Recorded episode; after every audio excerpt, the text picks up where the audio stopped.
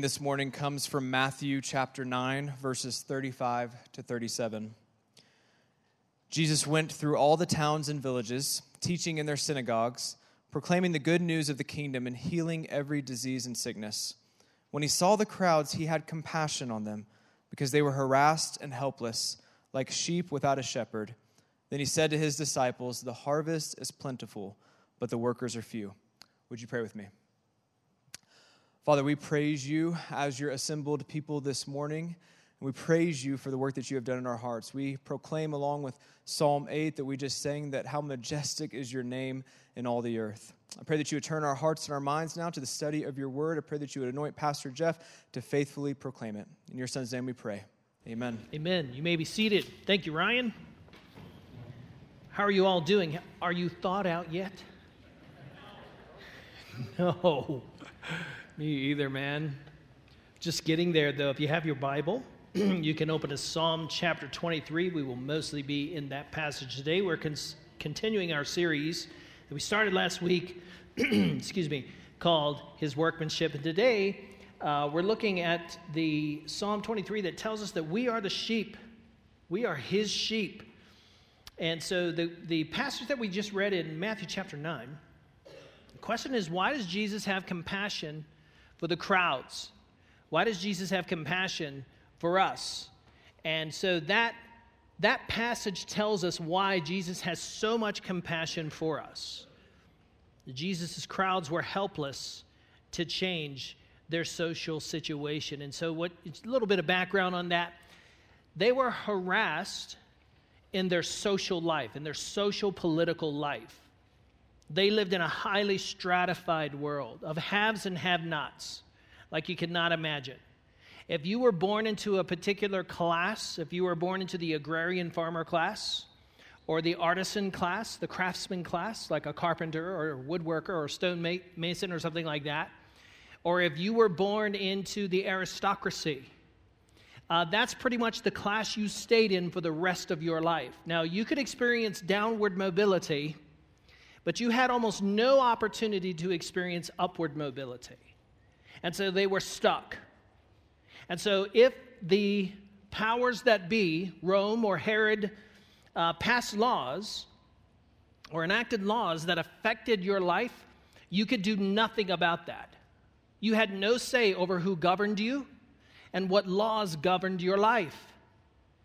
So I don't mean to say that, that our situation is exactly like theirs, ours is exactly the opposite, actually.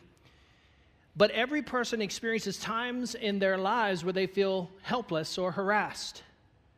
If you've ever had a physical diagnosis that you couldn't change and there was no medical cure for, and short of a miracle, you know what it's like to feel helpless. You know what it's like for something to come into your life and come into your world that you don't have control over. And so, all of us at some level, in some ways, some spheres of our lives, we experience a kind of helplessness. And Jesus looked on the crowds and he saw this and he loved them. He had compassion for them. And they were also helpless to change their spiritual condition. This is, this is a way worse problem to have. Now, they were Israel. And though they were the sons and daughters of Abraham, the, the, the person whom God had chosen, the people of God, the one true people of God in the world, they had the, the laws of Moses, they were still sinners needing saving grace. And as this inner longing within them for peace with God, and Jesus could see it, he could see that they had no ability whatsoever to change their spiritual condition. And so, what they lived under is they lived under this legal burden this ever expanding regulatory burden of laws, more laws, heaped upon even more laws. And so, if they had a problem or they had an issue in their lives, the Pharisees had an answer for it. And the answer was, oh, hey, here's a new regulation. And then what made that even worse is that the Pharisees and the scribes, Jesus referred to them as hypocrites. Read Matthew 23 or Matthew 5 through 7. Jesus' most favorite his favorite pejorative for them was the word hypocrite. Because here's what they would do they would make laws for you, for the populace, for the people, that they didn't have to live under. Because what they would also do is they would make these sort of create these loopholes that would keep them from having to live under the laws that they made. That, that never happens in our culture, does it? You think of insider trading. That's what's going on right now. This actually has been going on for over a decade. Where legislators in our legislative branch of government essentially they practice insider trading. Why? Because they have this information, they, it's legal for them to trade on this information. But if you and I did the same thing that they did, they'd throw us in jail with Martha Stewart for two years. Remember that? Yeah, they threw her in jail, and John Boehner and Nancy Pelosi, a guy on the right and a lady on the left, were doing the same thing at the same time. And so when the people who are in charge of making your laws and putting the, that onerous burden of law upon you don't have to live under them, man, I tell you, people just begin to feel harassed by that. You look at the people who are in charge and you think, ah, these people are not trustworthy. I mean, it's an erosion of confidence, and that's what Jesus is looking at. The hillsides are filling up with people who just feel harassed and helpless, and they can't change their spiritual condition. No amount of laws will change it. Remember the rich young ruler. He came to Jesus and he said, Teacher, Rabbi, what must I do to inherit eternal life? Now, that's a very interesting question for a first century Jew to ask because he means something very particular. He means, as a son of Abraham who has the law of Moses, what do I have to do? What is the regulatory requirements, the burdens placed upon me for me to inherit Abraham's promise? Life eternal, life everlasting, the kingdom of God, right? That's what he's thinking. And Jesus responds by telling him something he already knows that every other rabbi in town has told him a thousand times growing up obey the Torah, obey the commandments. And he says, No, wait. I've been doing that since I was a child, since I was taught the commandments. I've been keeping them religiously, literally. There's got to be something else. Something is missing. You see, he has this need in his heart, and he knows something is missing. And he's helpless to change his spiritual condition apart from Jesus' forgiveness. So, what is Jesus' answer? Go rid your life of your God. Get rid of your God, your money, your possessions, your wealth, and then come back. Now I'm your God.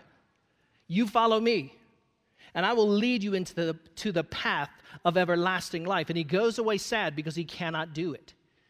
Listen, no matter how rich or free or full your life is, we all know that something, we go through seasons of life where we know something is missing, something is awry, something is not right. And I think this psalm in chapter 23 really addresses some of those issues that emerge in our lives to make us feel this way. Want to read it to you, Psalm 23. I'm reading from the New King James Version. Don't read this psalm in any other version, please. It says, The Lord is my shepherd, and I shall not want. And he makes me lie down in green pastures, and he leads me beside the still waters. He restores my soul. And he leads me in the paths of righteousness for his name's sake. And yea, though I walk through the valley of the shadow of death, I will fear no evil, for you are with me. Your rod and your staff, they comfort me. And you prepare a table for me, before me, in the presence of my enemies, and you anoint my head with oil. My cup runs over. And surely goodness and mercy shall follow me all the days of my life, and I will dwell in the house of the Lord forever. Amen. Now, this passage is not some nice, trite little poem that you put on a plaque and put on your wall, full of irrelevant platitudes that don't that, that don't have any uh, relevance for your life. We need to be reminded from this passage of the power of it. And that is here's the big idea our confidence as believers is in the Lord. It's in the Lord who is our shepherd. And we know that we are the sheep of his pasture. We are his sheep, always under his watchful eye and under his gracious care. And so we're going to take a few minutes to unpack this beautiful, wonderful, powerful psalm. What does this passage tell us about the Good Shepherd? First, firstly, number one, God is faithful to lead us to abundance and safety. That's what that first line means. That God is faithful to lead us to abundance and safety. He says in verses 1 and 2, The Lord is my shepherd, I shall not want. Why shall he not want? Because God is his shepherd. Because God is the one who provides for him. And what does the shepherd do? He makes me lie down in green pastures, he leads me beside the still waters. So look at David's situation. This is not a platitude. This is not just some nice poem. David lived a tough life, man. Scholars are agreed that the psalm was either composed in the Judean wilderness or is composed after 15 years of running and hiding from Saul, his life mentor, who was trying to kill him. It was either composed during that period or shortly after that in reflection on that period. He knows exactly what it's like to be a shepherd. David was a shepherd, but David knows what it's like to be pursued. And he knows what it's like to be led by the good shepherd and to be led to green pastures and still waters, hiding in a dry, dry and arid land, singing and composing worship songs against the implacable cliffs of the Judean wilderness. And in the midst, he sings about his God Yahweh, who is the shepherd leading him to verdant valleys, to verdant pastures and quiet waters. The new grass and the quiet uh, waters answer a restlessness in him. His life is agitated. His life is restless. It is not at peace. And what he says, here's what God has to do God has to make me lie down in green pastures. Has God ever had to make you lie down? Uh, a few weeks ago, I uh, usually what I do, like on a Saturday, is I kind of get up and I get up early on a Saturday because I want to go to bed early uh, on Saturday night so I can get a good night's sleep for Sunday. And so I get up and I make this list, or, or I already have the list done.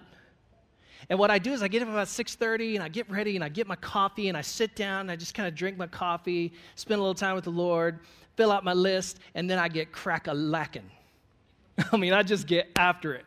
And I look up and it's and it's usually like 7:30 or 8 o'clock at night and I just feel good about getting about checking projects off, about getting the things done I need to get done. A couple of weeks ago, a couple three weeks ago, I got up on a Saturday. I did that. I sat there with my coffee in hand, and two hours later, I was still sitting there, and I hadn't even drank my coffee.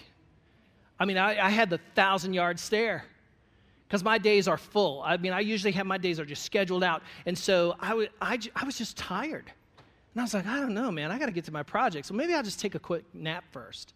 I laid down to take a quick nap, and I got up, and when I looked at my watch, it was 7:30 at night. I had laid there the entire day, just laid around. And I got up and I was like, that felt so good. like that just felt like having a day of Sabbath, of rest, of just sitting there, not having to do anything. And you know what? God had to make me do that. Have you ever had those times in your life where God just has to bring you into a place in your life where He says, hey, hey, hey, listen, stop, rest lie down in the grass. Just lay down in the green grass. Just, just lay beside the quiet waters and let rest fill your soul. Here's what Jesus said in John 10, 8 through, 8 through 10. He says, All who came before me are thieves and bandits. Who's he talking about right there? Scribes and Pharisees. He's talking about the religious leadership that he's just been sort of uh, haggling with, right? He's just been arguing with them. And he says, Now all who came before me are thieves and bandits. But the sheep did not listen to them. I am the gate.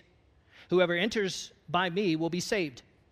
And they'll come, come in and go out and find pasture. And the thief comes only to steal, kill, and destroy. But I have come that they may have life and have it abundantly. Notice what Jesus says here. Now, in context, he's talking about the religious leaders, and he's contrasting himself to their leadership. He says, unlike them, they just put onerous laws and burdens and more regulatory stuff on you. But unlike them, I'm your good shepherd, and you'll have salvation through me. And guess what? I'm not just a shepherd, I'm the gate. Kind of a weird mix of, of metaphors there, isn't it? But ancient shepherds, this is what they referred to.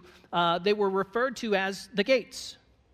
Because what they would do is they would corral their sheep at night into a little pen, and then they would have this little opening into their pen, and they would lay across it. They would make their bed across it. So anything coming out at night had to go across the gate, the sheep, the shepherd. And anything coming in had to pass by the gate, the shepherd. He says, I am the good shepherd. I watch over my sheep. Now, all of us long for two things in life. Two. We want abundance and we want safety. We all want that, don't we? I mean, truth be told, nobody's walking around saying, Man, I just wish I didn't have enough. I just wish I didn't have enough to pay my bills. No, we all want enough. Like we want abundance, we want our cup to overrun, and we want to be safe in whatever environment or relationship or wherever we, wherever we find ourselves, we want to feel safe. And that's what these metaphors communicate. The green pastures, that's abundance. That's a season of abundance. The quiet waters, if a sheep were to go up to a, a creek or a little ravine and it was there was rushing water there, they would run away from it because that signals to them that if they fall into it, they can't get out of it. Their wool will just soak up that water and they'll die. They'll drown right there. So they always are led to quiet waters. And did you know that green pastures in Israel are seasonal? Green pastures and quiet waters, still waters, happen in the winter and spring months. The rest of the year, it's dry, it's arid, it's not green and it's seasonal. And here's what David knows David knows that this is a season in my life, and there are times in my life when God leads me, He leads me to this place where I can just be restored. And that's what he talks about next. Number two, God is faithful to restore our souls through righteous paths. To restore our souls through righteous paths. Now, here in the Psalm, verse 3, he says, He restores my soul and he leads me in the paths of righteousness for his name's sake. What he's saying here is that God has put his name on the line. God's name is on the line. This is for God's glory and God's name, but what he has said is God's name is on the line. God is going to take care of me. And what is he going to do? He's going to restore me. And he's going to do so through righteous paths. My father in law has a few old cars, and he likes to restore them. He's restored a really nice 41 truck. I think it's a 41 Ford or Chevy. Sorry if I'm wrong about that, but uh, beautiful old truck. And what he wanted to do was to restore it exactly as it used to be. And so he restored it to its original condition. So it's not a hot rod or anything like that, but he has all kinds of new systems in it, like new electrical systems. And he has this cool uh, sort of teak wood bed that he put in the back of it. It's just beautiful. So it is restored to its original condition, but better. Now he's restoring a Mustang. And every time I go over his house, I just think, man, I wish he would just say, you know what, Jeff? This Mustang, this is yours. not, not really, but I love going over and I love seeing this thing. And I saw it when he first got it. He first inherited it from a family member. And then I looked at it when he sort of gutted it. And I looked inside of that thing, and here's what you could see you could see little glimpses of its former glory. Its paint through the rust, and through like the bird's nests and the squirrel nests that are in it. You can see some glimpses of what it used to be. Now, when he's done with it, it'll be restored to its original glory, but it'll be even better. And this is what God does when God restores us. God restores us, but He restores us to better. He restores us to be even, even stronger and more capable to walk through the fire. And what was David's situation? It was, in fact, the case with David. There's another psalm he wrote in Psalm 31. I want to read you some of the words in Psalm 31. Listen to this.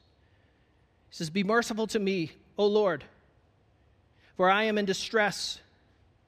My eyes grow weak with sorrow, and my soul and body with grief. And my life is consumed. Have you ever felt like your life was consumed by something? He says, My life is consumed by anguish, and my years by groaning. My strength is failing me because of my affliction, and my bones grow weak. But I trust in you, Lord. I say, You are my God. My times are in your hands. Deliver me from the hands of my enemies, from those who pursue me. Let your face shine on your servant. Save me in your unfailing love. Now, this is by definition the definition of a PTSD prayer. And what had he gone through before he wrote this prayer? Another psalm in which he is crying out in the anguish of his heart. Why? Because he was pursued by a man he looked to like his father, a father figure like Saul. He lost his best friend Jonathan in war. He lost his newborn baby. He had to join God's enemies, the Philistines, just to survive in the wilderness. One of his sons rapes his daughter. And then another one of his sons goes and kills his other son. And then that son, Absalom, tries to take the kingdom from David. This man has led a life of suffering and loss and hardship. And when he, when he sings a song like this, when he sits down to compose his poem, it's coming out of his heart a heart of loss, a heart of anguish. And Jesus said this to all of those who are weary from, from a heart that is broken. Matthew 11, 28 and 29 says, Come to me, all you who are weary and burdened, and I will give you rest. And take my yoke upon you and learn from me, for I am, I am gentle and humble in heart, and you will find rest for your souls. How do you find rest for your souls in that passage? How do you do it? Well, you come to Jesus, because he's the only one that can give you rest for your soul. But then when you come to Jesus, you get in the yoke. What is that? It's just that sort of big shaped uh, deal where you put one oxen, a strong, experienced ox, in one side of it, and then a younger, more green ox in the other side of it, and you yoke them together. He's saying, Come, be yoked with me. In other words, you want rest for your soul? Come learn my way. Learn the teachings of Jesus, learn what he teaches, and follow his teachings. Listen, your soul will be restored on a righteous path, not an unrighteous one. And for, and for those who are trying to find and follow an unrighteous path, you will never know rest, the restoration that the Holy Spirit can bring you. The soul that seeks life in the turbulent waters of political acrimony, or seeks life in the dying or burned over meadows of pleasure seeking, or seeks the compromise of woke Christianity just to be at peace with others that soul will be in a state of unrest, of agitation, and will not be restored, will not experience restoration. Listen, if you're following an unrighteous path, I'll put this on the screen, then your soul won't be restored, nor will it be restful. It can't be. Because restoration is in the paths of righteousness, the teachings of Jesus, the Word. And number three, he accompanies, accompanies us through dark seasons in life. He accompanies us through dark seasons in life. Now, we said that green pastures and quiet waters is seasonal in Israel. And there are other seasons that David went through. And some of the seasons that he went through were just dark valleys. There were dark times, as we just looked at. Verse 4. Here's what he says in verse 4 He says, Yea, though I walk through the valley of the shadow of death, I will fear no evil, for you are with me. Your rod and your staff, they comfort me. What does it mean to walk through death's valley or the valley of shadows of death's shadow? What does that mean? Well, that, that metaphor is kind of simple. It just means that as he's walking through this season in life, there are times in David's life where he felt like death was at his doorstep. In fact, it was so close that it could have just taken him at any time. In fact, it was so close that it cast a shadow over his purpose, over his hope, over his joy, over his calling and his, his calling to be king. And so that's kind of what that means. And he knows what it's like for God to lead him to verdant pasture land. He knows what it's like for God to lead him to still and quiet waters, to restore him through righteous paths. And he also knows what it's like for God to lead him in times when it feels impossible it feels like nothing is going right. Jesus said this in John 10 10 through 11. He said, The thief comes only to steal and to kill and destroy. He says, But I have come that they may have life and have it abundantly. I am the good shepherd. And the good shepherd lays down his life for his sheep. That's the best news you could receive from Jesus. The good shepherd lays down his life for you. The good shepherd puts himself in the way of those who are trying to attack you and trying to take your life. And look at what he says here. He says, The thief comes. The thief will come. The thief is going to come. And so that's inevitable. Dark valleys will come, but he says, Don't worry, because I am with you as your shepherd. And he says, Yay, yay. That's a 400 year old word. Today that means yay. But that's not what it means in the King James when the King James was written in 1611. That's not what it meant. It means yes, indeed, for sure, dark seasons are going to come. And Jesus will walk you through them. And so, what does he say is the reason why he can get through this dark valley because he will have no fear. And what's the basis of not having fear? Well, because thou art with me. Because God is with me. Um, I remember when, uh, when I was a teenager, I turned, well, I turned, I was a preteen, turned 12 years old, and uh, I was at this uh, festival in my hometown. It was called Goochland Day, and it was it was a parade. It involved a parade, and it was just an all day event. So it was an all day event of just like little booths where you would go and spend some money, and it was just fun. And at the day, at the end of Goochland Day, you come home and you're just exhausted. And I remember after the parade, uh, some of our neighbors, we were like the Hatfields and the McCoys. And so some of our neighbors who lived uh, down the street from us, we were constantly uh, fighting with them. Like we were just constantly in uh, knockdown, drag out fights with these people. And, um, and the boys that lived in that home were just a couple years older, a few years older than me and my brother. And so I remember being at Goochland Day, and the boys that lived in that home had gotten all their friends together, and they surrounded me at Goochland Day, and they were threatening me. They were cursing at me and telling me they were going to knock me out and all this kind of stuff. And so I made a beeline to the only phone that I knew where it was. It was a phone booth. For those of you who don't know what that is, a phone booth is a man sized box. You go in, it has a little door, you go in, and there's a phone there, and you have to use what's called a dime. Right? It's change. You put it in, and then you have to dial your number, right? Or you have to dial your number. My dad just happened to be sitting there by his phone. So my dad picks up the phone and is like, Yeah, I'm like, Dad, uh, uh, Timmy and David are here. They're with their crew, and they're threatening to beat me up. He said, Where are you? I said, I'm at the high school where the phone booth is. He goes, I'll be right there. And he got there probably in five minutes. He was there so fast. Now, what I thought was going to happen is my dad would just get out of his car. Like he, he comes, he pulls up in his 68 Camaro, he gets there, and I thought what was going to happen is he would get out and just give him what for. I thought, yeah, my dad, man, he's going to tell him to get out of here.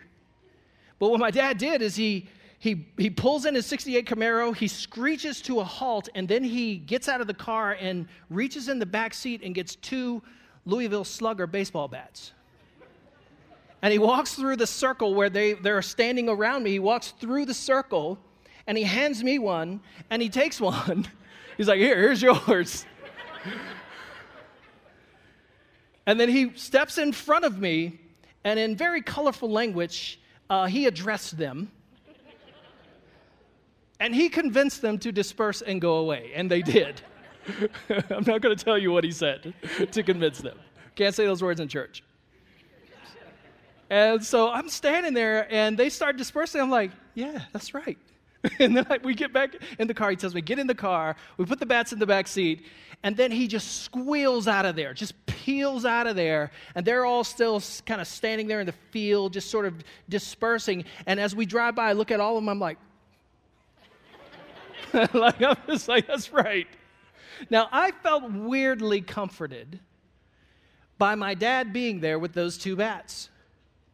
And so when David says, I'm comforted by his rod and his staff, the rod is a club that shepherds would make with a pointed, uh, with a sharpened uh, end on one end, and then a ball on the other end that they coated in pitch, and they would use it to whack predators with. One of the sticks, the rod, is for your enemies, but the other stick is for you. It's the staff. And they would take a ram's horn and they would put it on the end of a staff, and they would use that to catch sheep that were darting away and bring them back into the fold. And so, this is what David is saying. He's saying, I'm comforted by the fact that my God brings a big stick. Two of them. One for my enemies to fight off my enemies, and the other one for me to keep me on the straight and narrow. And so Jesus put himself between us and harm's way. And as the Good Shepherd, he has laid down his life on a cross for our sins, and you and I have confidence in him. And number four, he reminds me of Christ's victory. Well, he reminds me of Christ's victory. This is, I think, what verse 5 means. Verse 5 says, You prepare a table before me in the presence of my enemies. You anoint my head with oil. My cup overflows. My cup runs over. It spills over. The imagery in the psalm has turned now from the Lord Yahweh, who is our shepherd, to Yahweh, who is our dinner host. And this is what ancient Near Eastern kings did. Look at this in 2 Samuel 3:20. It says when Abner, who had 20 men with him, came to David at Hebron, David prepared a feast for him and all of his men. Why is that weird? Why does that seem strange? Who is Abner? Abner is Saul's cousin, Saul who was trying to pursue him and kill him, and also his commander in chief. So here, this guy knows this is at the end now. Saul is dead, Jonathan is dead, and he senses the political winds are shifting. And he knows he must go to David and say, David, and bring the glad tidings, the good news. The kingdom is yours. The kingdom belongs to you. And the people up north, the king, the kingdom down south, they're all ready to consolidate under your rule and under your reign. And this is the news that he brings. So, what does David do? As a result of this good news. Re- as a reception, he throws him a feast. He actually sets a table in the presence of his enemies. And this is what ancient Near Eastern kings did. They would ha- hold a giant feast going into battle and then one coming out of battle to commemorate their victory, to celebrate their victory. And this is what the table is. The table is a celebration of the fact that even though we're in the midst of our enemies and we're surrounded by darkness on all sides, and we actually have a sinful nature that's trying to drag us out and entice us not to walk with God, the good news is Christ is victorious. Christ has died on a cross and risen from the dead, and he has defeated sin, death, hell, and the devil. And we are in Christ. Uh, 1 John 5, 4 through 5 says this because everyone who has been born of God conquers the world. Now, are you going to walk out of church today and go conquer the world? No. You're going to walk out of here and conquer the world system. The system of the world that is bent against you, that is, that is bent toward your demise. And he says, This is the victory that has conquered this world system, our faith. Who is the one who conquers the world system but but the one who believes that Jesus is the Son of God. You see, the table is prepared in the midst of my enemies, those spiritual forces in high places set against me, the temptations of the flesh from within me, the world system that threatens to swallow me up and absorb me into its bloodstream and, and totally change the strength and the power of my faith. But then the table is set to remind me of his victory over all of that. And so, this is what the table that we're going to sit at today in communion, this is what it really means. And I love the symbol of the oil. This sort of refreshing oil in a dry and arid land, an image of a flask of sweet oil poured over David's black coils of dry hair in the desert.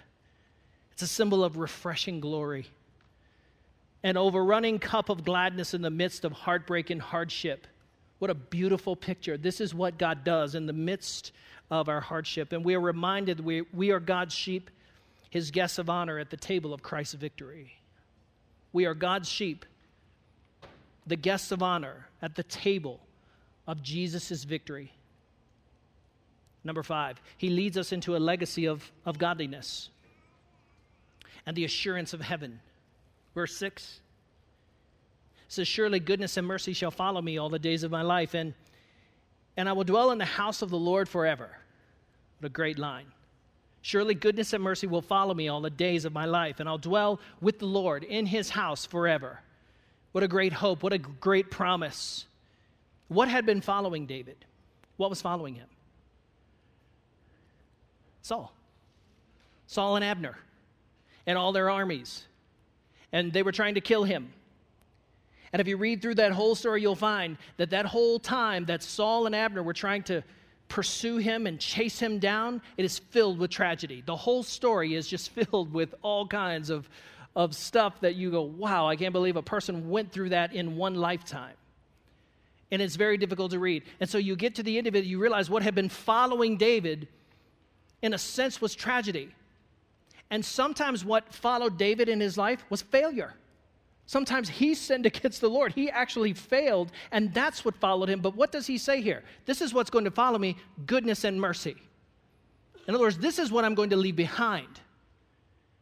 And so the principle is this it's very simple is that whatever you feel like is pursuing you, whatever's after you, whatever's out to get you, whatever forces of darkness are set against you, here's what you can know that the testimony of your life can be the goodness and the mercy of God. When I die at my funeral, people are going to talk about two things. This guy had a dad who brought bats. Like this guy had some rough times in his life, some seasons in his life where that were very challenging to his faith and very challenging to his strength. But this is the testimony. God was good. God was merciful to me. And this is what David is saying no matter what pursues me, no matter what is after me, here's what I leave behind. I leave behind a legacy of godliness and also the assurance of heaven. It's not just about what I leave behind, it's what I'm going to. Because I know I'm going to the house of the Lord forever.